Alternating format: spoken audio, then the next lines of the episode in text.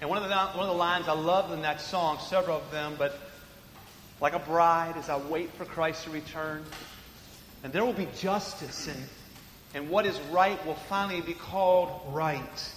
I know what it's like as, as we're all experiencing right now in our sort of culture that, um, you know, man on his own in his sinfulness, man comes to the conclusion that what God calls right is wrong, and what God calls wrong is called right.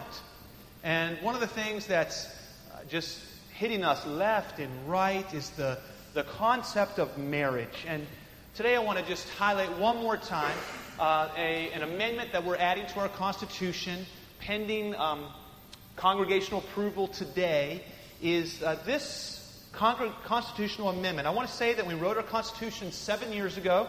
Um, it was a process. We could have just adopted one from another church. We didn't do that. We wanted to write our own. And at that point, we didn't really see the need to include the definition of marriage. It just seemed like something that, that wasn't necessary. My how things have changed in the last six and a half years. And so, after today, we will include this statement in our Constitution.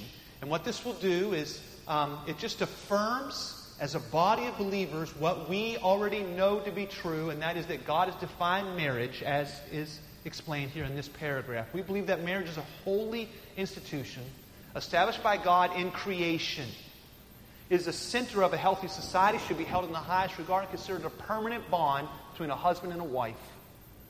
The scriptures define marriage as the exclusive covenantal union of one man and one woman in which the union is a lifetime commitment. A civil government sanction of a union will be recognized as a legitimate marriage by the church only to the extent that it is consistent with this definition of marriage, and only marriages that meet the biblical definition will be performed by Centerpoint. I do find it sad um, that we have to include this, but I want you to know I am not without hope. I know and I fully believe that God is in control. And I believe that there is a very good chance for revival across our country.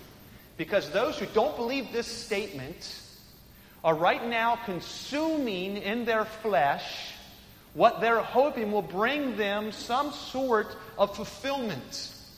But it doesn't. It doesn't. Because we were made by a creator. And God made us in a certain way. And anything outside of that plan does not bring the fulfillment that God desires. So those who are filling up in their life things that oppose that truth are going to come to the only rational conclusion that they can, and that's that this doesn't deliver. And at that point, I believe there could be a revival in the lives of those that we are around. So do not give up hope. I am full of hope of what Christ may do. But until then, he who is in us is greater than he who is in the world, and we will be like a light in a shiny, a shining light in a dark room, a city on a hill. Now, I do want to encourage you, if you are a member of Centerpoint Bible Church, uh, we do constitutionally now, to make a change, we have to approve this by over half of our membership. So, over at the blue table over there, there's some of these documents, okay? Just put your name on this so we know that you're a member and mark yes or no that you do approve of this amendment. Fold it, place it in the basket there, and um, we trust that that will be part of our Constitution even next Sunday. Well, moving into our time now in God's Word, I get something out of closet here. I'll be back in just a minute, I promise you. Um, so, Pastor Brock encouraged you to think of something that was special to you. Now, we've been talking about the church of late. Thank you, Brock, for preaching last Sunday. And uh, again, thanks for your prayer. And um, we've been looking at the fact that, go ahead and go to the next slide, please. We've been looking at the fact that the church means more than what we may think.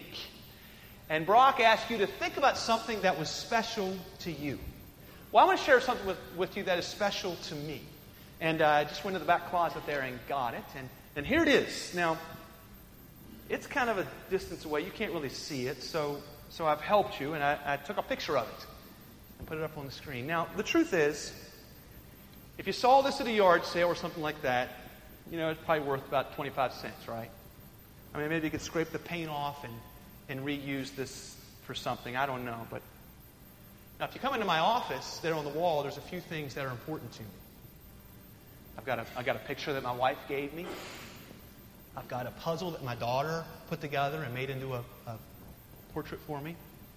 I've got, a, I've got an American flag that a friend of mine gave me who served in Afghanistan. And I got this. Now, what this is, my mom painted this, see. And the amazing thing about this painting, as you can see, it's a little country church, okay? And, and you know, I mean, it's good. It's not her best work. See, my mom painted this when she couldn't even speak. Well, my mom, my mom battled Alzheimer's, and she died June two years ago. We're coming up on the second year anniversary of her death. And for the last probably about four months of my mom's life, cancer finally took her. But for about the last four months of my mom's life, she was unable to speak. She didn't know my name, she didn't know her name, she didn't know her husband's name. But the amazing thing was, my mom was an artist. And she was able, there was something inside of her that she got this piece of stone and she painted this church scene for me. She, she couldn't have named me. She didn't know who I was. But yet she painted this as a gift for her son. Now, this isn't worth much. But I wouldn't accept $128 million for it, right? Because there's only one of them. And it was made by somebody. It was very special to me. And I handle it carefully for fear that I might drop it and break it. See, it's special to me because of who made it, and because of what it cost her, and because I understand what it means. I understand what it meant to her. Understand when she made it, the effort that was put into it, the forethought. You see, she thought through that with her mind the best she was able, and she planned that out. And she had a, an, a, an idea of what she was going to do, and she made this, and I believe in her heart and in her mind, she thought of me as she painted it. We've been talking about the church and the fact that it means more than what we think. Jesus said this when speaking of the church, when he was on the earth before he went to the cross, he said, Peter, what you just said, that I am the Messiah, on that rock I will build my church, and the gates of hell will not prevail against it. And so, 2,000 years ago, God put together a body of believers like this one. Some smaller, some larger. Some might look different than us. Some meeting in strange places, some meeting in places just like this. God, for 2,000 years, has had His church functioning and doing the things that He has called us to. And so, what we have tried to do over the last five weeks is take words that we use all the time and help us understand that they mean more than what we think. For instance, the church. The church is God's people gathered together for God's purpose. So when you are alone at your house and you're there with your Bible and you're listening to praise music and you're worshiping God and lift up your hands to God, I believe God is pleased. But that is not the church. That is not the church. The church comes from the word ecclesia, that's the Greek word, and it means a group of people called together. So, you at your home or somewhere watching TV, as important as that may be, that is not the church.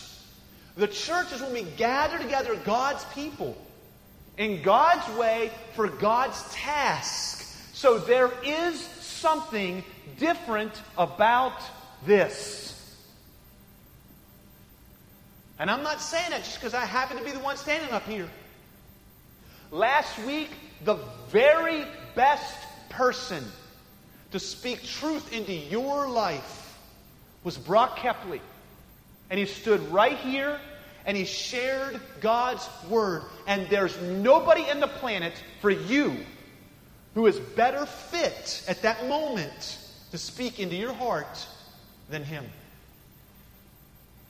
And just a few, just a few minutes ago, Down the hallway, there were teachers teaching our children. We could reach out to the farthest edges of the world and find the very best teacher in all the world and truck them here. But they don't hold a candle to the one that God has placed in that position at that time to communicate God's word. Because there's something unique about this. You're not here by chance. You're not here because you happen to like this room or like somebody in the room or like the music or not like the music somewhere else. That's not why you're here. You are here in God's foreordained plan. Before the foundations of the earth, God worked this out. So you're here for a reason. We come together, we worship. We come together, we fellowship. We talk about these things. We serve one another. We grow, mature together. This is the church. Now, share with you one more slide, please. I share with you that people have some wrong ideas about the church. And we've talked about some of these things. Some people view the church like it's a concert, right? And that's the idea that I come here because I want to leave rip roaring ready to roll. That's why I come here. And so if I have the view of a concert, like, like I come here because I just want to feel charged up and ready to run. Well, what if we come together and what we share is that we're struggling and we're suffering? Are you going to feel like ready to run at that point? Are you going to think you're at a concert? Maybe not. So there's many things about the church that are kind of like a concert, I guess. We sing and so forth. Okay, there's music, maybe. But it's not a concert. Some people view it almost like it's a store, and I, I come here to kind of get something that, that I need. Okay? And, and when as you walk out the door and you, you, know, you, you greet somebody as you leave, and, and they say, Well, how was church? And you might say, I really got something out of that. Or you might say, Well, you know, I really didn't get anything out of it. Listen, that's what you say when you leave Walmart. That's not what you, that's not what you say when you leave here. When you leave here, the question is, what did you give? What did you give? And I'm not talking about just your money. I'm talking about more than that, your life. What did I give? Did I give myself away? That's the church. You might view it like a hospital. A lot of people view it this way. And this is how this looks. You know, when things are going bad, okay? You know, I got, I got a limp or I got a sore arm or whatever, I've got a rocky marriage. Then I'll start coming to church. Okay? And then once things get fixed, okay, I'm ready to roll now. See you in six months. Right? That's not the church either. Because here we come and God does heal us spiritually, physically, emotionally, but then he calls us to show that to others as well. Pastor Brock last week talked about the church is not like a TV. Just change the channel to something else you want to see. I don't really like listening to that guy click. I don't like that music click. You switch around. No. Well, today what I want to look at is the church is not like a club. It's not like a club. American Express says membership has its privileges. And you know, people might even say that about the church.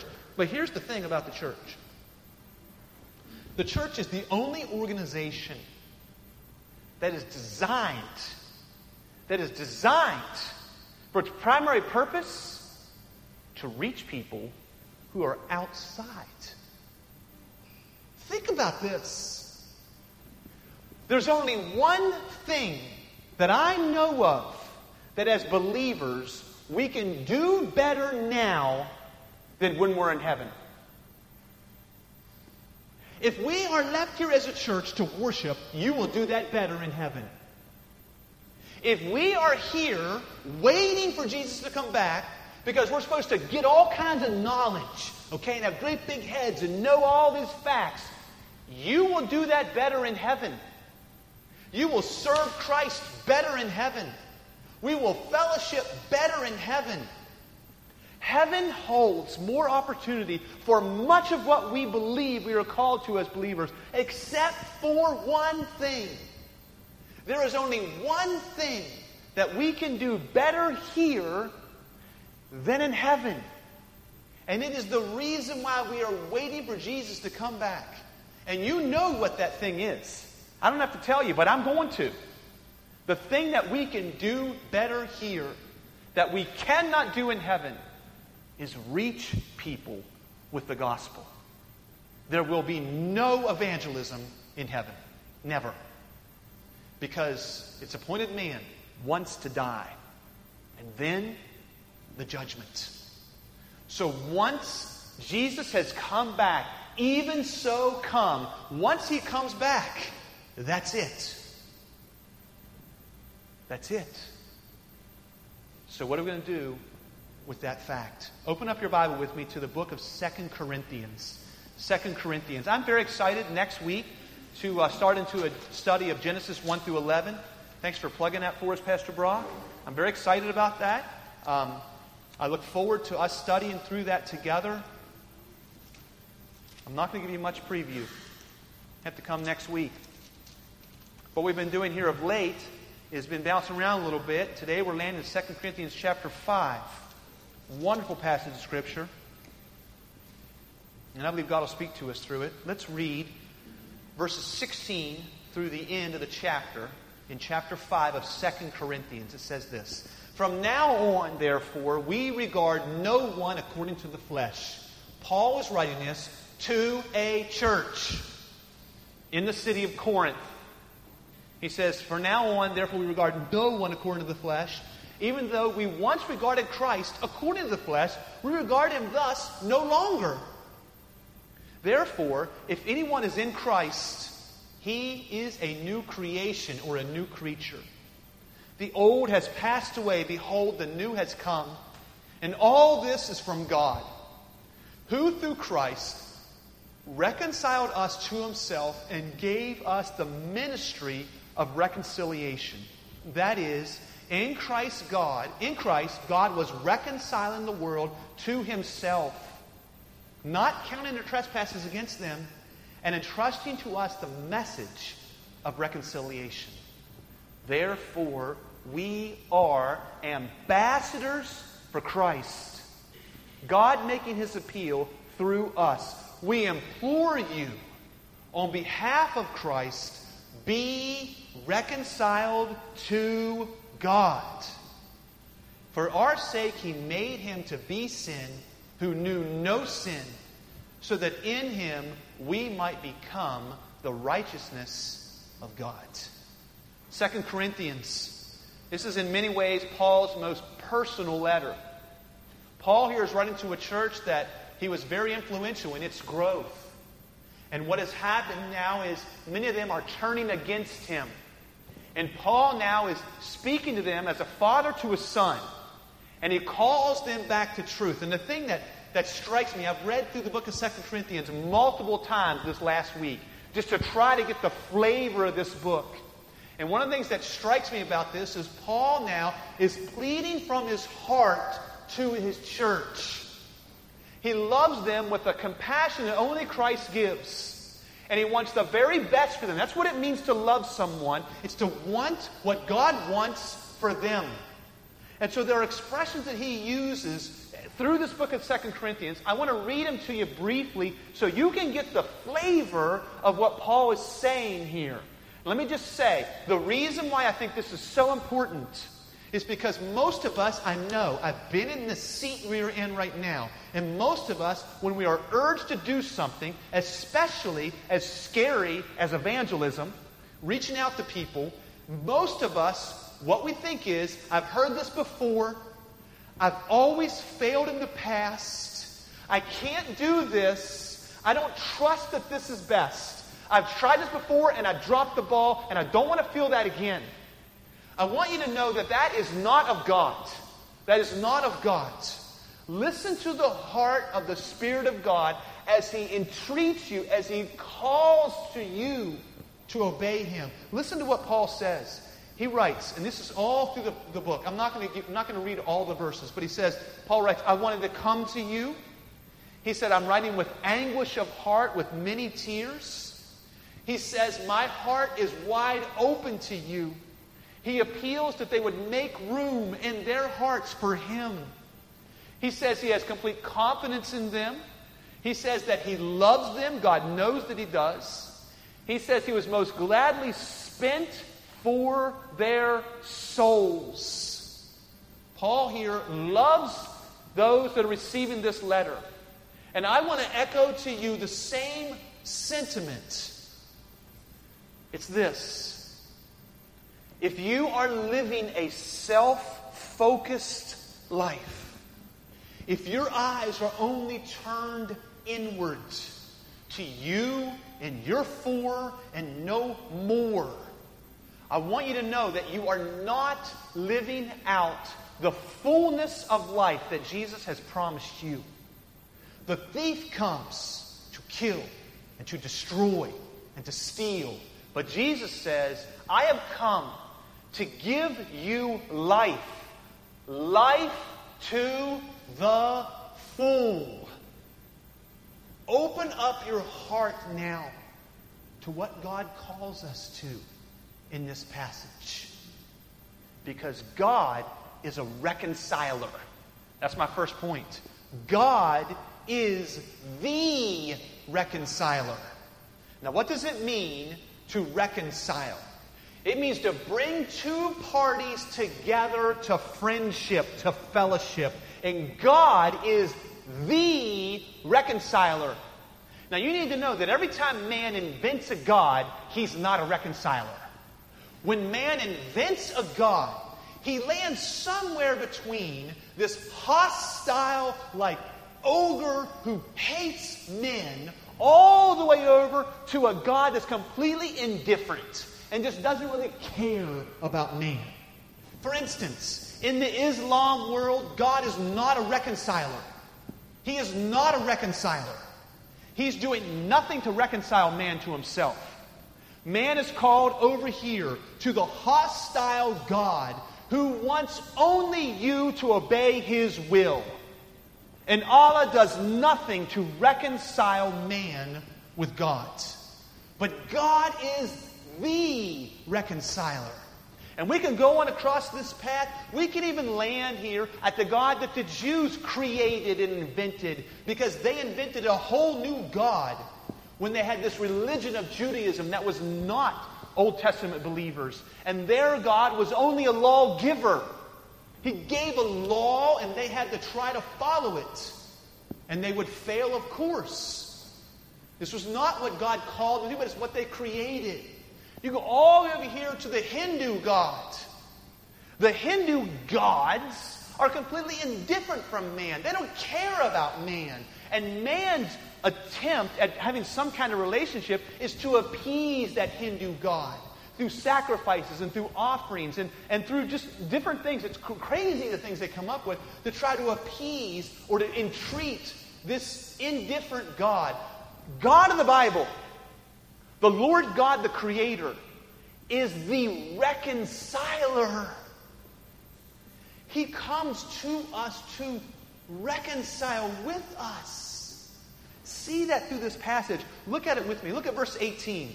All this is from God, who through Christ reconciled us to himself. God did this. God reconciled us to him through Christ. Go to verse 19. That is in Christ, God was reconciling the world to himself. God is the reconciler. Jump down to verse number 20. God making his appeal through us be reconciled to God. God is the reconciler. He wants reconciliation with his creation. But what this passage shows is that reconciliation is dependent upon a few things. Firstly, reconciliation only will happen and is only found in his forgiveness. This is essential. It is essential to understand that to be reconciled with God must start with his forgiveness. See this in the passage. Look at me at verse number 19. That is in Christ, God was reconciling the world to himself, not counting their trespasses against them. Forgiveness is the greatest need of the human heart. It's the greatest need that man has. Is the forgiveness of God. You say, why is it so great? Well, two reasons at least that I want to give you. One is this without it, without the forgiveness of God, we are permanently separated from God in hell. Forgiveness is the greatest need of man. It's not what a politician can provide. It's not what a government can provide. It's not what you can provide. It is what God can provide. Forgiveness is the greatest need. Because without it, we have a Christless eternity in hell. And secondly, is this, and this is where we started my time, is without forgiveness, we then lead a life that is void of what we were designed to have. And so many of those who are running away from God are experiencing in their body the consequences of sin and a lack of forgiveness. I am burdened more and more and more as I see all around me the pain that people are bringing into their lives because they're trying to live a life without reconciliation with God. We, God is calling to us be reconciled. Forgiveness is dependent upon God, and it's the only place we find reconciliation, and it's only found in His substitution. Now, see this in our passage. Look at verse number 21. For our sake, He made Him to be sin who knew no sin, that in Him we might become the righteousness of God. You see, here's the truth the only way to reconcile to God is to be forgiven. But bear with me as I explain this. But the eternal God of the universe had a problem. Now, I know I'm, I'm being, you know, this is, this is partly jest, okay? So, but follow with me. God had a problem. He wanted to reconcile with us. But and we were sinful, trespasses against him. But if God just simply forgot those, if God just looked past them, if God just said, I won't look at that sin, then immediately, as soon as God does that, He's no longer God. If God just looks past sin, He cannot be God. Me as a human, I can just look past sin. You can run me off the road and I can be like, oh, well, I, you silly bad driver, see you later, and look past it. Now, I probably wouldn't do that, but as a human, I could maybe do that. Because I am, it is possible for me to violate my own character and just look past that. But the moment that God just looks past our sin He's no longer God because he is not just at that point. Now, follow me. Follow me. You like to think of yourself. And you like to think, come on, God, can't you just sort of look past that sin? Okay, let's go to another arena. Go to an evil person who does evil to somebody else abuses someone, abuses someone who's weak and defenseless. In their power, they abuse somebody who has no capability of defending themselves. Now, how do you feel about a God that just looks past that? You say, that's not a God. That's an evil person. And you are right. So God has somewhat of a quandary here in order to reconcile with us, forgiveness must be given. But in order forgiveness for forgiveness to be given, sin must be punished. So Romans 3 says this. God does a wonderful miracle. Let me read it to you. Justified by his grace as a gift, through the redemption that is in Christ Jesus, God put forward his son as a propitiation by his blood.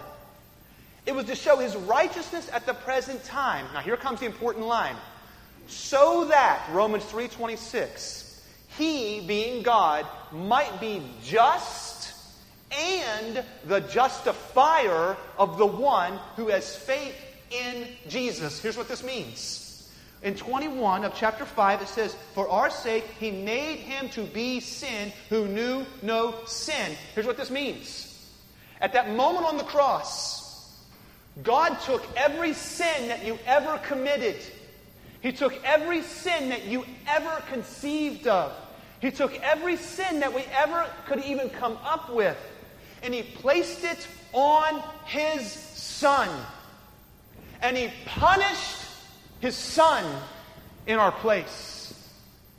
And when you receive Christ for your forgiveness, every righteous thing that Jesus ever did, every righteous thing that Jesus ever is, any righteousness that Jesus has, he placed on you.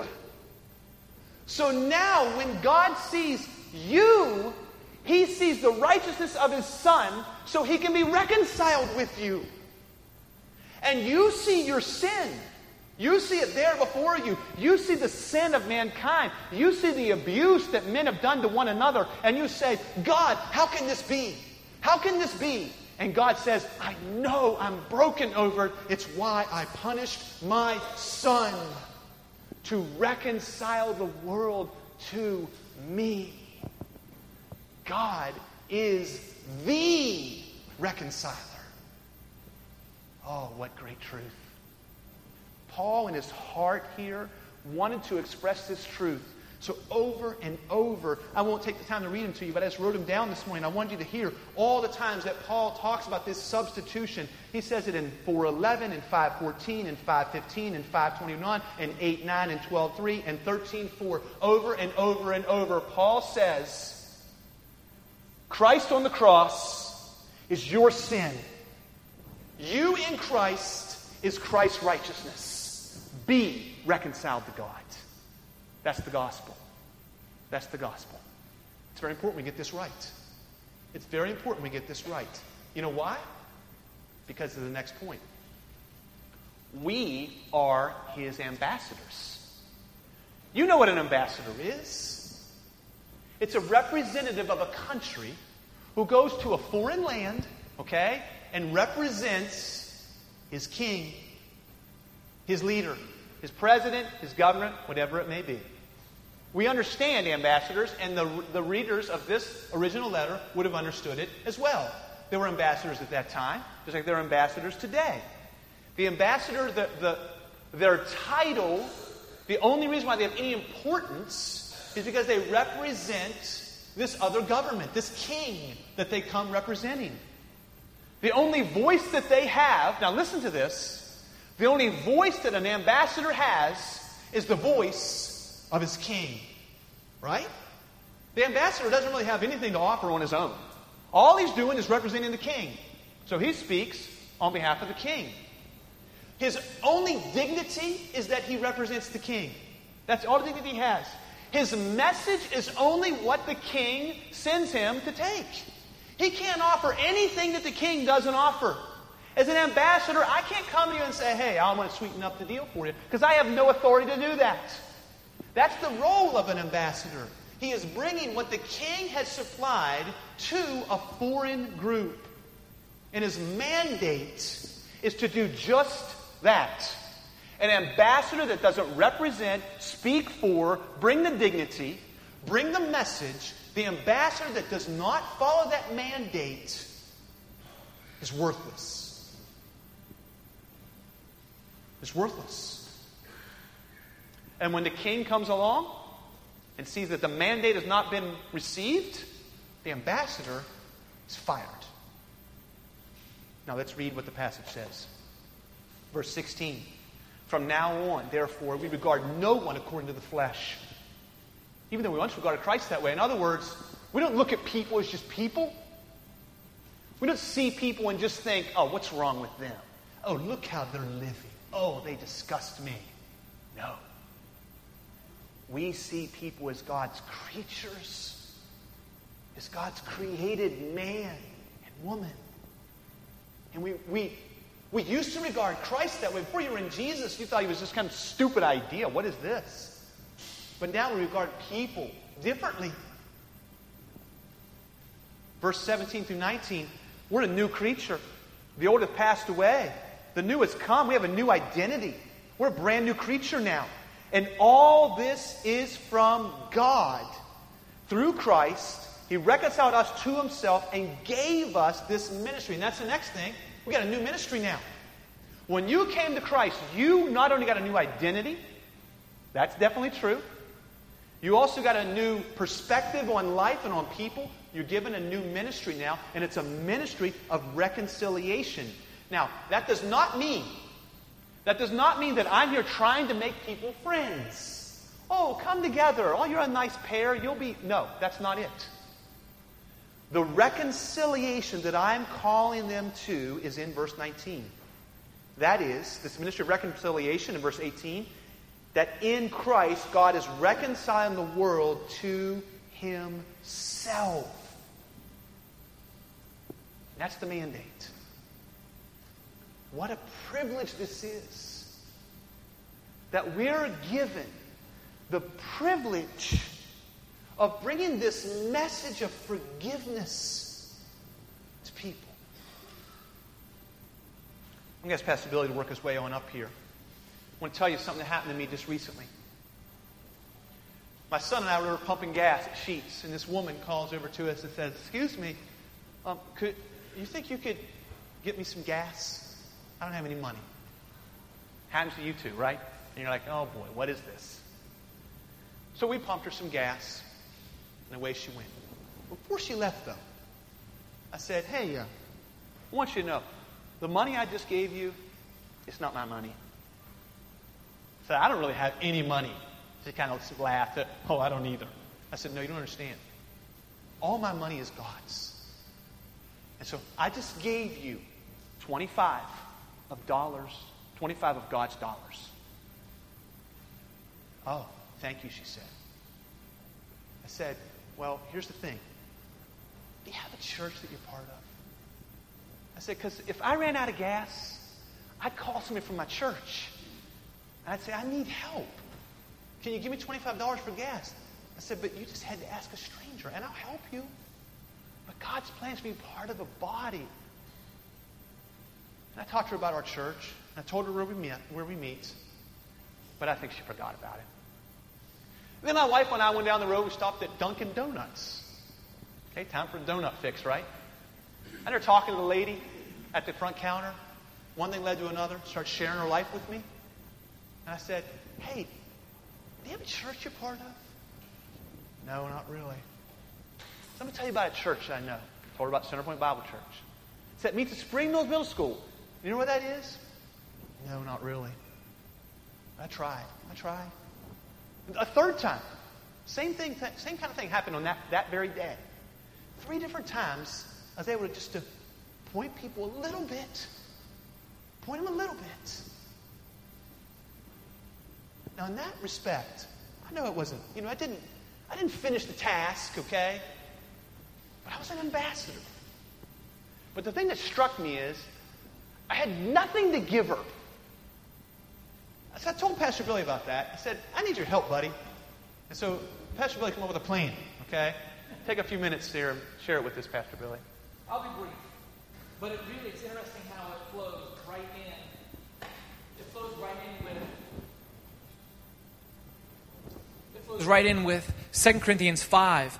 Uh, Pastor Lowell knows that 2 Corinthians 5 is, is one of my one of my key passages that I always think of in my mind. And really, I go to 2 Corinthians 5, verse 14. If you can look at that, if you have your Bible still open, uh, you'll see that, uh, that this word is, uh, or this, this verse is very close to me. And it says this simply this For Christ's love compels us because we are convinced. For Christ's love compels us because we are convinced. Now, earlier in the passage, it says we are always confident. We, uh, we live by faith. We are confident again. So we make it our goal to please Him. In verse 9, um, we are not trying to commend ourselves. Verse 12.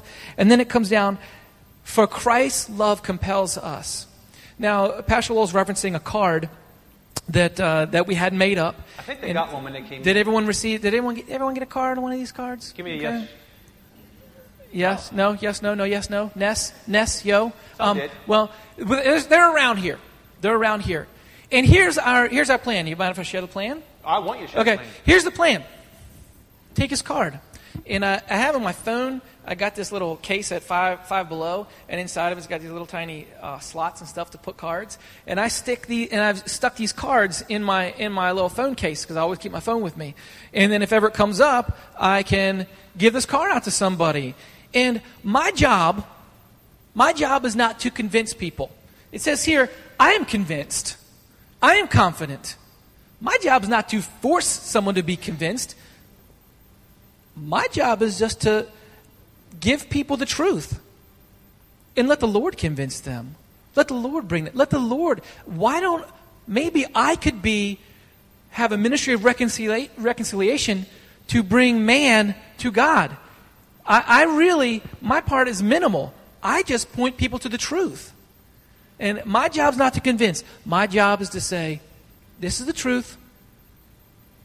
Bye. You know, this is the truth. Here you go. You know, if you want any, if you want to know more, come and see. And that's why we have these cards. And very simple. Uh, Center Point Bible Church, meeting at Spring Mills Middle School, worship beginning at 10:45 a.m., pointing others to Jesus Christ and His Word, in our website. Now, let That's me say this. is. We don't want you to just, this isn't the idea, okay? It's not, That's you know, dropping from planes or anything like that, okay? The idea is that you interact with people. And I hope it's not just, you know, here you go. I hope that you talk to the person about how you're convinced of who Jesus is. Again, you don't have to convince them. Tell them how you are convinced. And so bring the gospel into the conversation. And I just really wanted to have something that I could hand them and say, be great to see you come out of church. Not that church saves people, but we will point them to Jesus Christ. So, And, and the back of it is blank for you to possibly write a personal note to them or something. And I've done this many times uh, with other cards and just write something down, either my name or uh, you know a better opportunity to know exactly where, where we meet. But uh, it is this isn't the cure. This is a tool to point them to the cure. Uh, so this is just something that we can have. And again, I agree. Don't just throw it out. Use this as something very special, very, very poignant, very purposeful in what we're doing. And uh, because we exist to point people to Jesus Christ and His Word. And where better to hear it than in a group of our family members we can love on people that are coming in and, and, and hopefully uh, point them to Jesus. I want us to sing one more song. I'll let you get ready for that. And I just want to pray that God gives us opportunities. All right? Let's pray together as a body. Why don't you stand with me? Lord Jesus, we, uh, we know that your Spirit reigns in us. We are your ambassadors, but much more important than that, you are the reconciler. Thank you, Lord, for reconciling us to yourself. Thank you for taking our place at the cross. Thank you for giving us life. Now, Lord, I pray, pray that we would leave here as your ambassadors, that we proclaim your message, that we point people to you, and that, Lord, you would give us guidance and direction. Father, we thank you that you've allowed us to see that you mean more than what most of the world thinks. So we want to worship you now in spirit and in truth. In Jesus' name.